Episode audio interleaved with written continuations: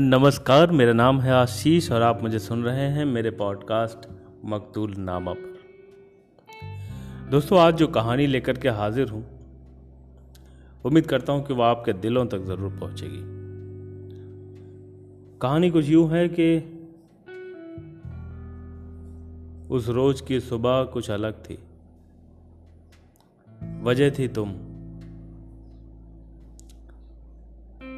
उस दिन मैं तुम्हें पूरे दस साल बाद मिलने वाला था। जब तुम्हें आखिरी बार देखा था, तब तुम मेरी कविता पर कमियाँ निकाल रही थी। तुम कह रही थी, मकतूल, तुम्हारी कविता में मैं नहीं दिखती। कितनी बचकानी जिद थी तुम्हारी।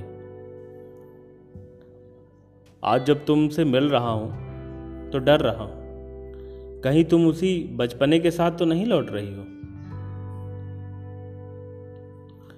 सुबह के तकरीबन पाँच बज रहे हैं। प्लेटफॉर्म पर पसरा सन्नाटा अचानक से चौक पड़ा।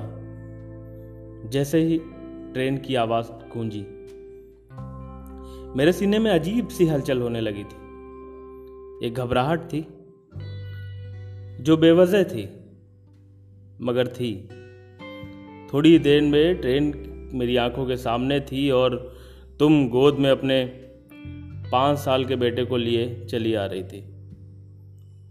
ओ, कवि महाराज, ओ हीरो, इधर देखो, मेरी मदद करो। वहाँ पीछे मेरा बैग पड़ा हुआ है, उठा लो। मैं कुछ भी नहीं समझ पा रहा था, बस सुन रहा था। मैंने लपक कर बैग उठा लिया और पीछे पीछे चलने लगा। कुछ दूर तक चलने के बाद तुमने फिर से मुझे डांटा, इतना धीरे धीरे क्यों चल रहे हो? खुश नहीं हो क्या मेरे आने से? मैं कैसे बताता कि मैं कितना खुश था? मेरे होठ मानो सिल गए थे। स्टेशन से घर तक का सफ़र तुम्हारे सवालों और मेरी हूँ हाँ में खत्म हो गया। घर पहुंचकर मैंने सिर्फ़ एक सवाल किया, तुम्हारे पति नहीं आए? मेरा बेटा आया है ना? अपने बच्चे को बिस्तर पर लिटाते हुए उसने कहा तुमने अपनी कविता में मुझे जगह नहीं दी? और उन्होंने ज़िंदगी में। स्त्री का यही जीवन है। लोग माँ को स्वीकार कर लेते हैं, पत्नी को स्वीकार कर लेते हैं, बहन, बेटी, हर रूप को स्वीकार कर लेते हैं। मगर हमारे समाज में स्त्री को कोई जगह नहीं है। कितनी कमाल की बात है ना? जहाँ ज़रूरत है, वहाँ हम होते हैं।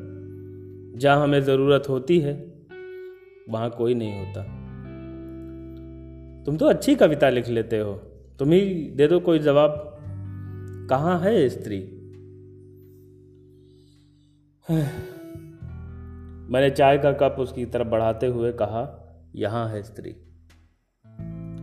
जिस दिन स्त्री खुद को पुरुष से अलग कर लेकर सोचने लगेगी, उस दिन स्त्री का अस्तित्व स्थापित हो जाएगा। पुरुष से हक मांगना बंद करना होगा। यदि तुम किसी से हक मांगते हो तो इसका मतलब है कि तुम उसे श्रेष्ठ मान रहे हो। देखो, तुम सक्षम हो। तुम पूर्ण हो। तुम महान हो, क्योंकि तुम स्त्री हो। खुद को किसी की कविता या किसी की ज़िंदगी में तलाशना बंद करो।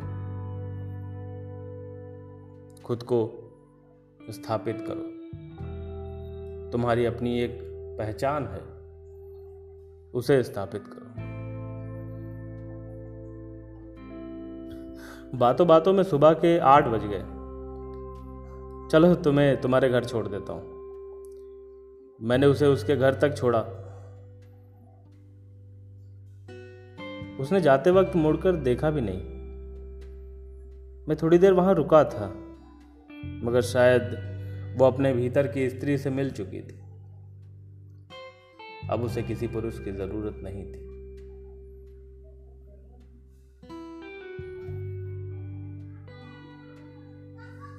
उस पर लिखी हुई कविता मेरे हाथ में थी, सोचा था कि उसे दे दूँगा। लेकिन अब शायद उसकी ज़रूरत नहीं है। कोई ज़रूरत नहीं है।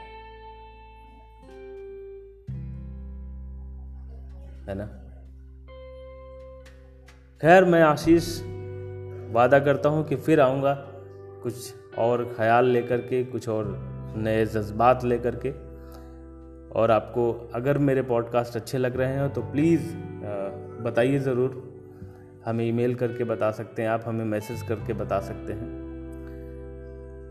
हमें क्या सुधार करना चाहिए, आप वो भी हमें बता सकते हैं। मैं फिर आऊँगा। अपना ख्याल रखिएगा। मुझे यानी कि मकतूल को इजाज़त दीजिए। शुक्रिया।